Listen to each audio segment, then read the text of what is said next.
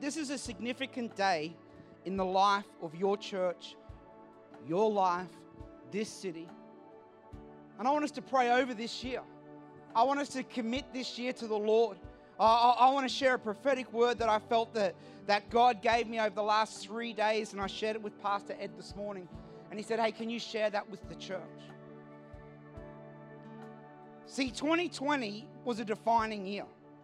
See, for some people here today, you've lived, excuse me, you've lived through World War II or the Vietnam War or different moments in time that were defining for you.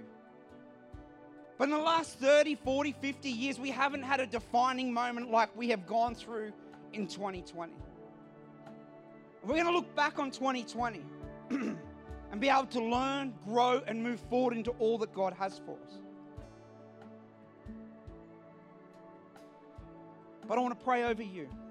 I want to declare this word over the church. In the book of 2 Samuel, chapter 5, verse 20, here is David, and he goes and fights the Philistines. And so you got to understand this. Back in those days, the Philistines would come raid the harvest. They would come raid and steal the harvest. They were the culprits of stopping revival in those days, because they would come and steal and take from God's army. And David goes to this place called Baal Perazim, and he fights and he wins. But if you look in Hebrew, Baal Perazim means Lord of the breakthrough. And I want to declare that over your life, over your church, over your city, over your senior pastors, over your leaders, over your life, over your children, over this city, over this state, over this nation, that we are stepping into a day of breakthrough. Lord of the breakthrough. It's not Grant of the breakthrough. It's not Pastor Ed of the breakthrough. It's Lord of the breakthrough, church. And I want to declare this today, that there is a breakthrough moment coming for salvations, that there is a breakthrough moment coming in miracles, that there is a breakthrough moment coming in advancement of the kingdom of God on the Sunshine Coast. You know, Pastor Ed and Gail have been serving in this city for, what, 30 years? And I just believe this. So you've got to understand, and if you look at Jesus' life, there's 3 segments to his life. From the ages of 1 to 12, they say this is his growing years. And it describes it, I think it's in Luke chapter 2, verse 40. And then you have a look at Luke chapter 2, verse 51 to 52, from the age of 12 to 30, they say that was his sowing years. So the first part of his life was growing. The second part was his sowing years, learning more about God, being in the tabernacle and different things like that, reading the scriptures. And some people also call it the silent years of Jesus. But when he hit 30, in Luke chapter 4, verse 18 and 19, it says that the Spirit of the Lord is upon me. The Spirit of the Lord is upon me. He has chosen me. He has anointed me. He has anointed me for such a time as this. And they call that the showing years of Jesus Christ. And I want to declare this over this church. You are the best kept secret on the Sunshine Coast. Why? Because you have a group of people that love Jesus, that love community, that love people. And I just declare that this year is Lord of the breakthrough for your life. Let's lift our hands towards heaven right now. Father, we declare right now, Father, over this church, that they are stepping into the greatest days, the greatest years. Lord God, the dreams, the plans, the purposes, the desires, the things that have been on this church for many, many years, Lord God. I pray there would be an acceleration of your grace. I pray there would be an acceleration of miracles. I pray there would be an acceleration, Lord God, of salvations, Lord God, of dreams, of advancement, Lord God. Father, the last 30 years has been a preparation for the next 3 years, Lord God, that you are the Lord of the breakthrough, Lord. And Father, we pray and declare over this city, over Ed and Gail, Lord God, over every single person in City Church, that this year is their year for breakthrough, Lord God. Breakthrough in finance, breakthrough in healing, breakthrough in family, breakthrough in relationships, Lord God, in the mighty name of Jesus. And everyone said, amen, amen, amen. Come on, let's give a huge shout to Jesus this morning. Awesome, awesome, awesome. You may take your seats, Ben. Thank you so much.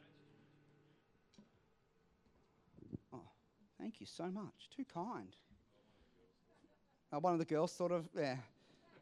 It's, us guys never think of stuff like this, do you?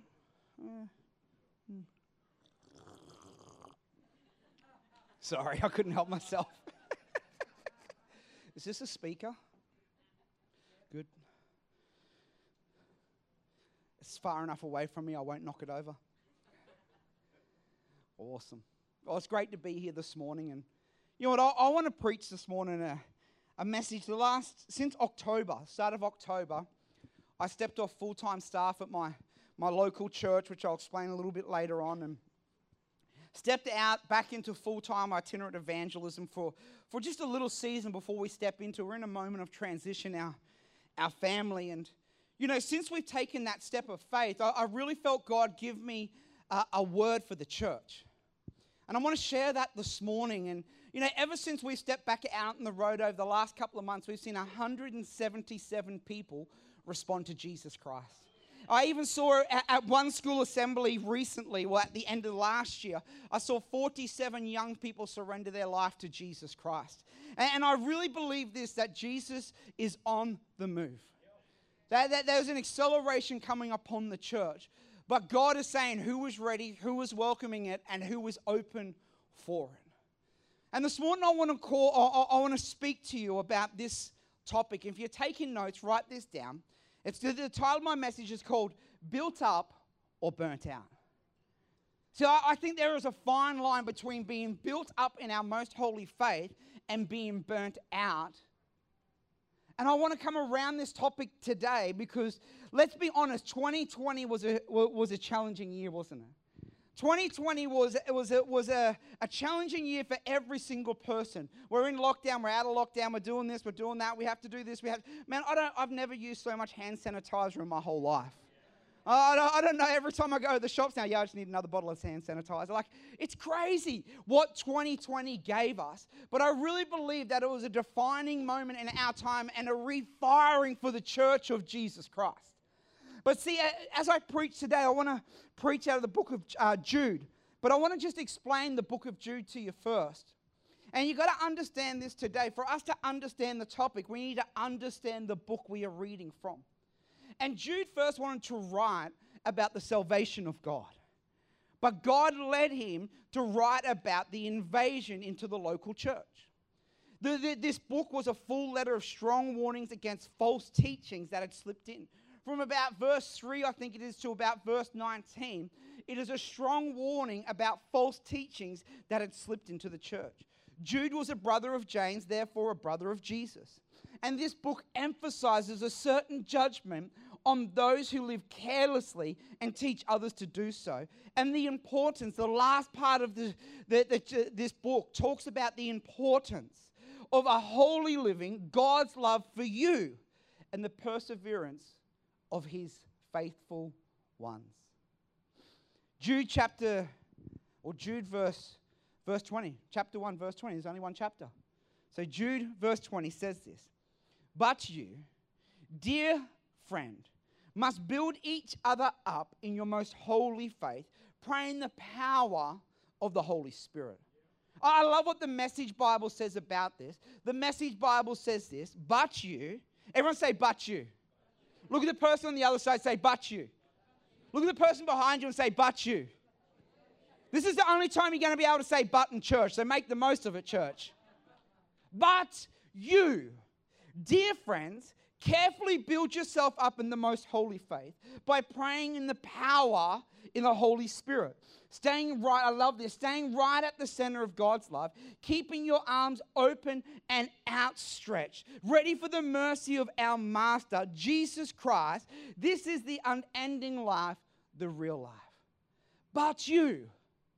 So you've got to understand this. I've spent many years following Jesus now, like a lot of you here in this building today.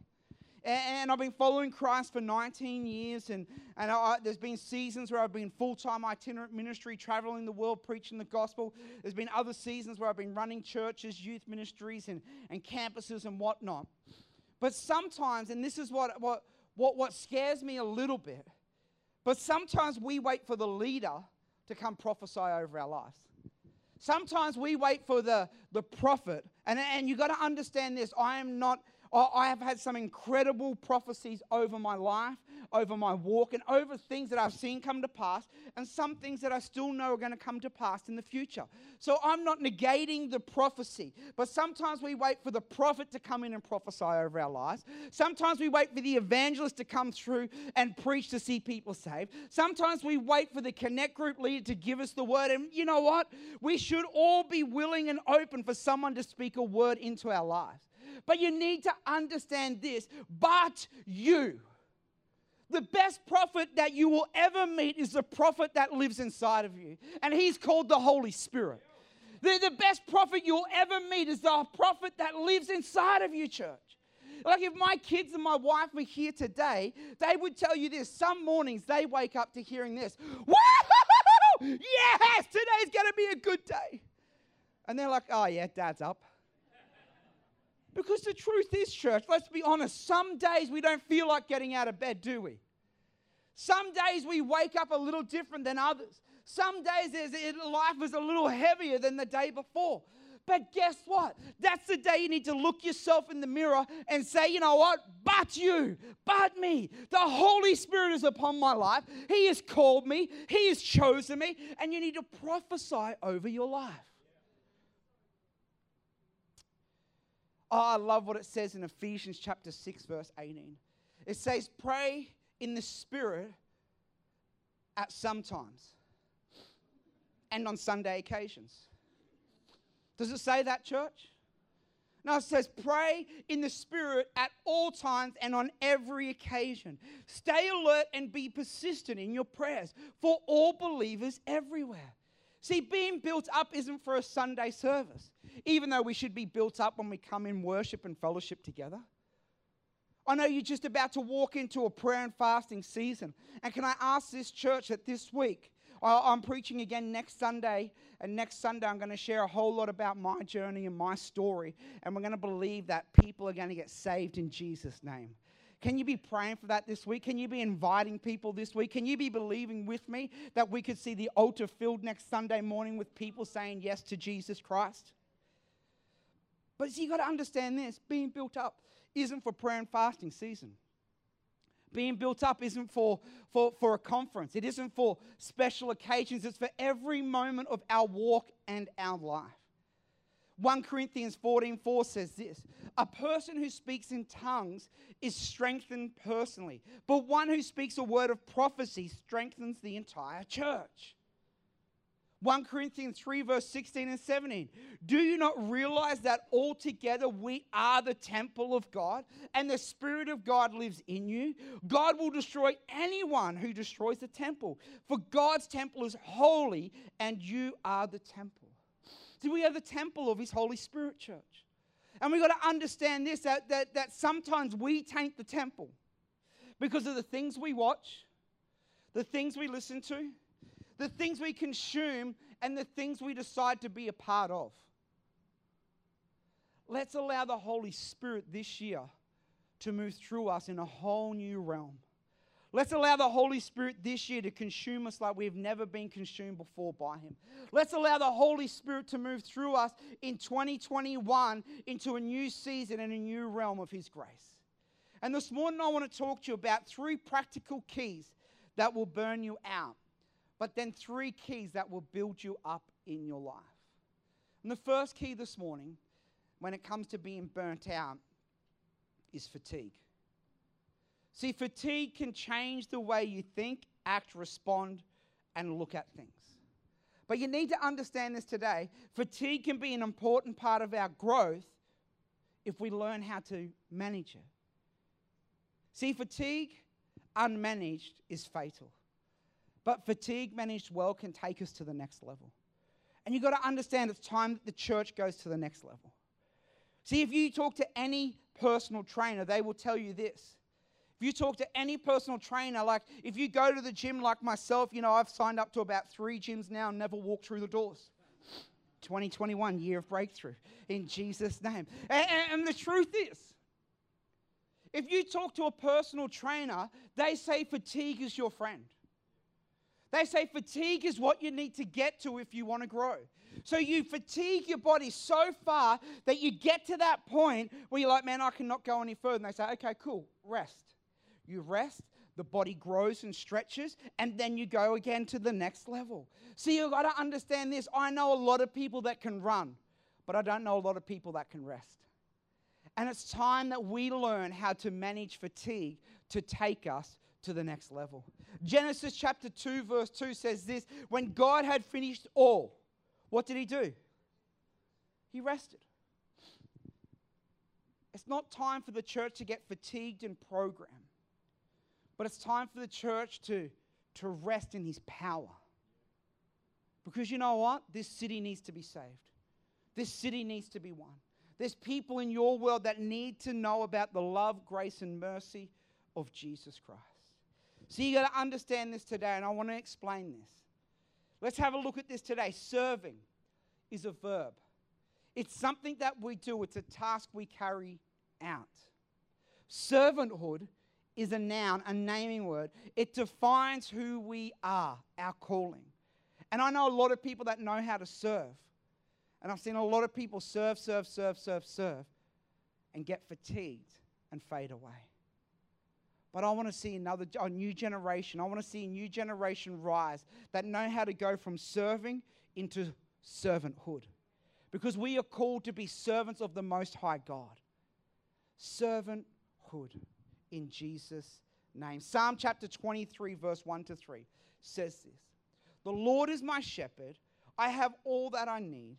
He lets me rest in green meadows. He leads me beside peaceful streams. He renews my strength and he guides me along the right path, bringing honor to his name. Rest leads to renewed strength, right paths, and honor to his name. So you've got to understand this today, church. Fatigue without rest is like driving a car without oil. It's not going to get you very far, is it? And we need the fresh touch of his Holy Spirit upon our lives, the fresh oil of God upon our lives in Jesus' name, so that we can move from fatigue into the power of his Holy Spirit. Second thing today that can burn us out is frustration. Frustration. I remember many years ago when I was serving in a local church in Brisbane, I'd been on staff for about 11 years, and I had run everything except for the seniors ministry and the women's ministry, which was, praise God, I never had to do that. And not the women's ministry, you know, the seniors. The truth is, I'd run everything in that church. And I got to this point in my ministry where I was like, what's going on? I am super frustrated in my heart. I'm super frustrated in my ministry. What's going on? I went and spoke to one of my mentors, a great man of God. And as I sat with him and talking through him a few different scenarios and things that were going on, he said this simple line to me. He goes, Grant, frustration speaks of two things. Frustration says something needs to change in you, or frustration says something needs to change around you. I was like, oh, okay, cool. And I walked away from that meeting going, okay, what was he talking about? And I prayed about it and I dwelled on it. And the truth was nothing needed to change in me. I loved my senior pastors. I loved our local church. I loved everything that was happening. My heart hadn't changed for the church. And I went, okay, cool. That's awesome. I like that. Then I went, okay, what's going on around me that needs to change? And I looked at my ministry role and I went, okay, God, what's this mean? And as I prayed and fasted over that, I realized that God was calling me out into full-time ministry as an itinerant evangelist. So you've got to understand this. Frustration in the Christian walk sometimes can be a dirty word. Frustration should never separate us from God. Frustration should always bring us closer to God. Frustration should never put a chasm between us and the Holy Spirit. Frustration should always bring us to our knees, church, to say, God, what is going on inside of me? What's going on around me? Frustration should always bring us closer to God. See, you got to understand this. Don't make a decision while in frustration without wise counsel. See, I got wise counsel. He said, my mentor spoke to me, and I listened, and I heard, and I prayed, and then I submitted it back to him and my senior pastor, and they agreed with the decision and the steps that I was taking. Moses was frustrated that his people were caught in slavery, so something had to change around him. And he went and saw God's people get changed and saved. You got to understand, David was frustrated at himself in his actions in 2 Samuel chapter 11. And Nathan the prophet comes through in 2 Samuel chapter 12 and prophesies over him. See, David had to change something in him. Moses changed something around him. David changed something in him.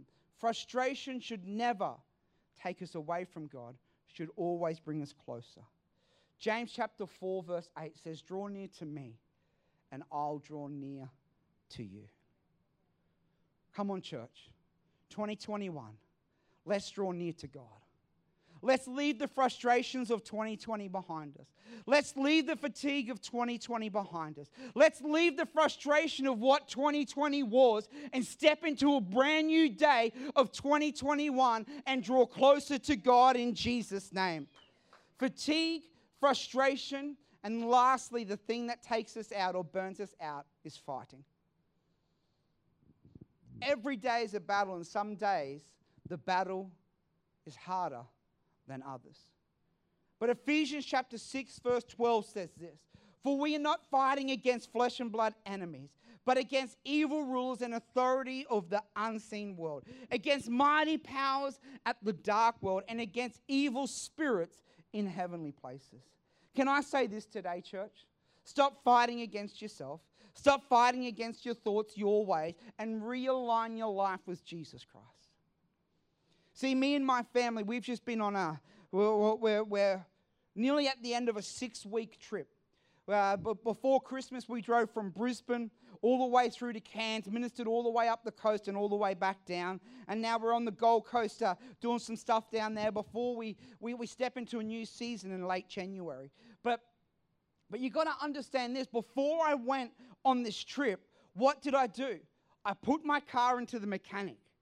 He serviced it. He looked over it. He did a wheel alignment. He did everything that needed to be done for the road ahead. And I want to declare this today, church. Stop fighting against yourself and realign your heart, life, and circumstance to Jesus Christ, because he is the great realigner of plans, purposes, and dreams in our lives in Jesus' name. So there's 3 things that can burn us out. In the last couple of moments I got left before we open up this altar today, I want to talk about 3 things that can build us up. And the first thing today is build family. See, you've got to understand this. We are called to be the most connected people in this world. So you've got to understand this today, that if this pandemic last year came through like 10, 15 years ago, we wouldn't have been able to do online church.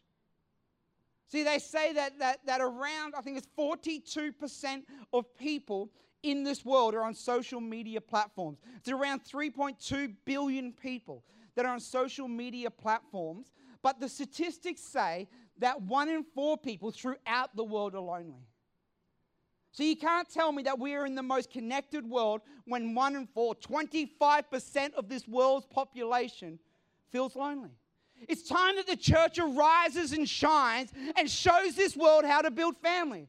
It's time that we stand up. We are the best kept secret church. We've got to show people how to do reconciliation. We've got to show people how to restore marriages. We've got to show people how to build families in Jesus' name. Hebrews chapter 10 verse 25 says this, and let us not neglect our meeting together as some people do, but encourage one another, especially now that the day of his return is drawing near. And see, sometimes we read this scripture and go, oh yeah, cool, I understand. Let's not neglect Sundays. No, that's not what it says. It doesn't say that, does it, church? It doesn't say, and let us not neglect Sunday meetings. No, it says, let us not neglect our meeting together. Connect groups, Sunday services. You know what? The truth is, when you hear that someone is sick, guess what the church is supposed to do? Get a bottle of oil. Go to that house, pray for them and anoint them. That is what the church is called to do. When someone is going through financial struggle, guess what the church is supposed to do? Arise and help them out. When someone is going through turmoil, guess what the church is supposed to do? We're not supposed to get on the back foot, but we're supposed to be on the front foot, showing this world how to build family. I remember many years ago when I was on the road, it was not long after my boy was born, and he got very ill, and he had this lung infection that got really, really nasty. But I remember the day that I was leaving to go on this 6-day ministry trip. Beck's like, hey, Boston's really unwell, but I still want you to go on this ministry trip. Just go, and if things get worse, you can turn around. Like, okay, cool. So I went, and when I landed, I was like, hey, how's everything going? She's like, hey, look, Boston's now in hospital, and they've put him in his own room, and over about 6 days, every day I'd check in, but Beck kept saying, no, just keep doing what you're doing, keep doing what you're doing, keep doing what you're doing.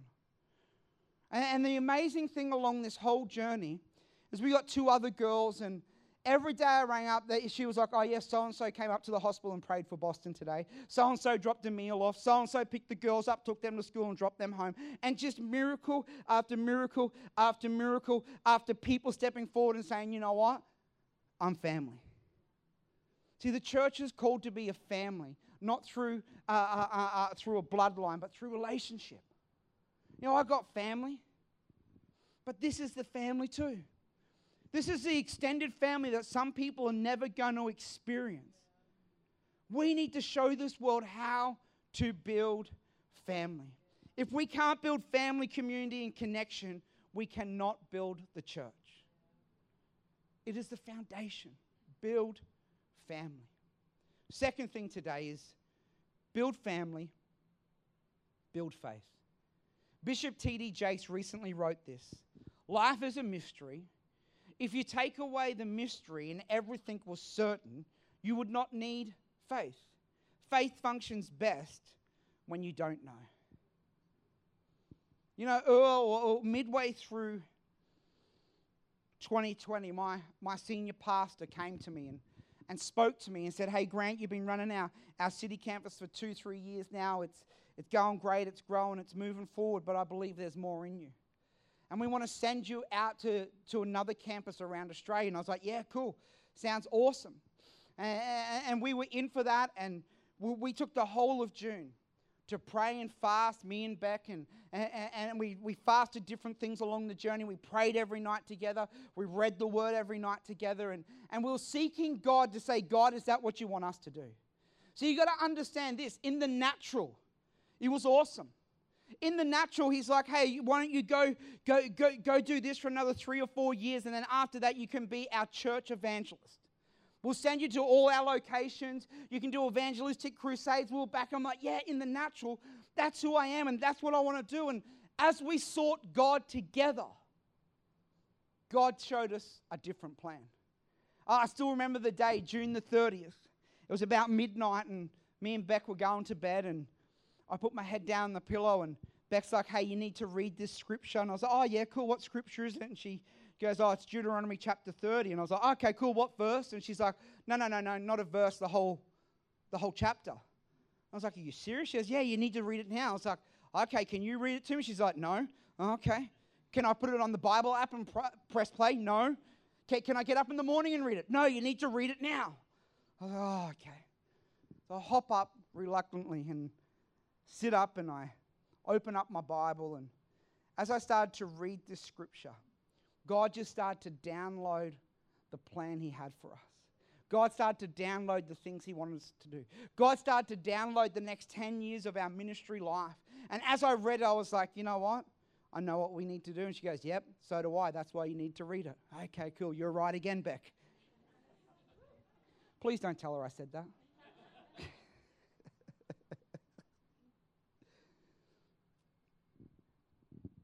As we sat there, I knew what I needed to do. The next week, I sat with my senior pastor, and I said, hey, look, I appreciate your belief in us. I appreciate your prayers for us. I appreciate everything you've done for us, but this is what we feel God is asking us to do. I wasn't resigning, but I was telling him, this is what we feel God wants us to do. I wanted to submit it into your hands. I want you to go away and pray about it now and, and let me know what you think. And he came back and he spoke to me. He said, yeah, I think that's God. I don't just think that's God. I believe that's God. And we came up with a plan on me handing over all my roles and resigning. And on October the 4th, 2020, I finished my last day as the campus pastor and the oversight for our youth ministry and evangelism programs, all these different things. I handed it all over and I stepped out in faith. Not knowing what we were going to do, the only thing I said is, okay, cool, well, I'll just go on the road for this next little season. Literally within 3 days, I had 5 months' worth of engagements invited to me. So you've got to understand this. That's got nothing to do with me, but it's got everything to do with obedience.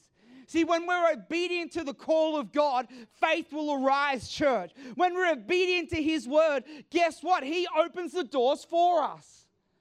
And literally, just before I went on on this last 6 or 7 week trip, it was late November, the principal of our school, where my kids go, rang me up and said, hey, Grant, I know you've hopped off ministry, you know, as a pastor and you're doing a few things. What we want to do is we want to offer you a full-time job as a teacher aide.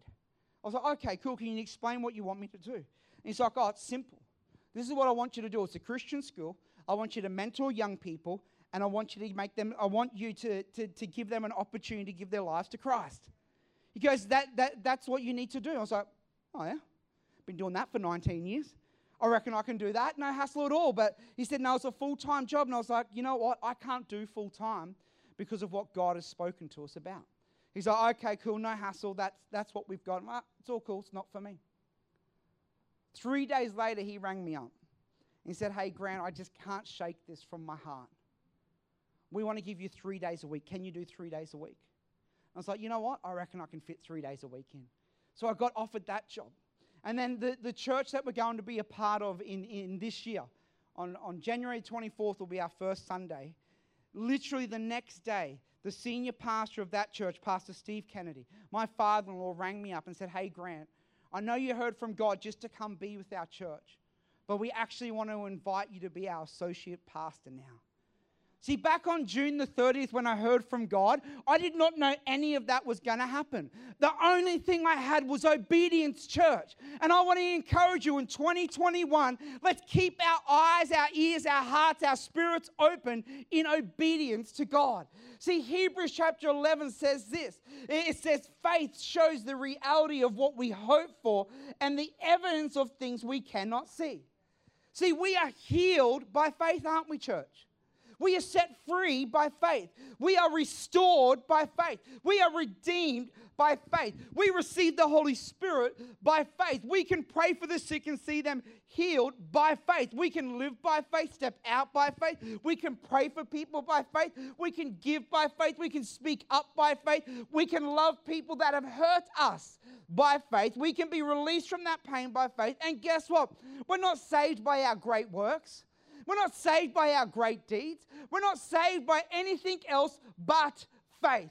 Taking our faith in us and placing it in the hands of God. It's the only way we can be set free. My challenge to us this year, build family, build faith. What are you going to step out into? What are you going to step forward into this year, church? Build family, build faith. And lastly, if the worship team wants to join me, build the fire of God. Acts chapter 2, verse 1 to 4 says this. On the day of Pentecost, all the believers were meeting together in one place. Suddenly there was a sound from heaven like a roaring of a mighty windstorm, and it filled the house where they were sitting. Then what looked like flames or tongues of fire appeared and settled on each of them. And everyone was filled with the Holy Spirit and began speaking in other languages as the Holy Spirit gave them this ability. So you've got to understand this, church. We're not called to be Pentequites, are we? We are called Pentecostals for a reason. And that doesn't mean that we be arrogant. That doesn't mean we walk around thinking we're better than anyone else. That doesn't mean we walk around the streets or along Mooloolaba Esplanade where everyone's having breakfast. You all need to be saved. No. We have the presence of God that lives inside of us. We have the power of heaven that ignites our faith every single day that lives inside of us, church. And we don't need to be arrogant, but we need to walk in the authority that God has given us. And we've got to stop being quiet, but the church needs to start standing forward and standing up for what we believe in. But it comes from building the fire of God in our lives. There's this amazing tree in southern, I think they're northern California and northern parts of America, called the lodgepole pine tree. They say it grows up to about 140 feet tall. Massive tree, amazing tree. But every year, it drops seeds onto the ground. Every year, it has the ability to produce fruit. Every year, it has the ability to see growth. Every year, it has the ability to see new things. Every year, it has the ability to go to another level. But you've got to understand this today, church, that that actual seed will never germinate until the fire comes through. In its DNA, in its genetics, that seed will never produce fruit until a fire comes through and it heats up to a certain temperature. Then it opens up and allows it to bear fruit. My word for you today, some people in this place, whether it was last year, the year before, 10 years, 20 years, 30 years ago, God has given you a dream. God has given you a plan. God has given you a dream for your life, for your family, for your children. But it's been a long time since you've allowed the Holy Spirit to come through, to reignite that dream, to see the fruit come forth, to see that seed grow into fulfillment.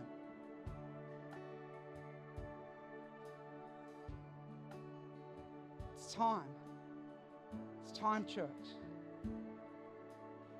You know, for many, many years we have, and I'm not saying your church has done this, but I've seen many churches do this. We have focused so heavily on programs. Oh, I'm a massive believer in this. Program facilitates Christianity. It facilitates us. I'm not saying I'm not against programs. We need programs to continue to grow, to continue to change things, to take us to a new level. But it's the power of God that changes things. Program will only ever facilitate things. The power of God has the ability to change things. And I don't know about you, but I want to see change in our city. I don't know about you, but I want to see change in our state. I don't know about you, but I want to see change in this world. I don't know about you, but I want to see this place become the great Southland of the Holy Ghost that got prophesied many years ago. I want to see this place become a place that is the power of God moves through, that people be saved, set free, restored, renewed, rescued in Jesus' name. Do you want to see that today, church?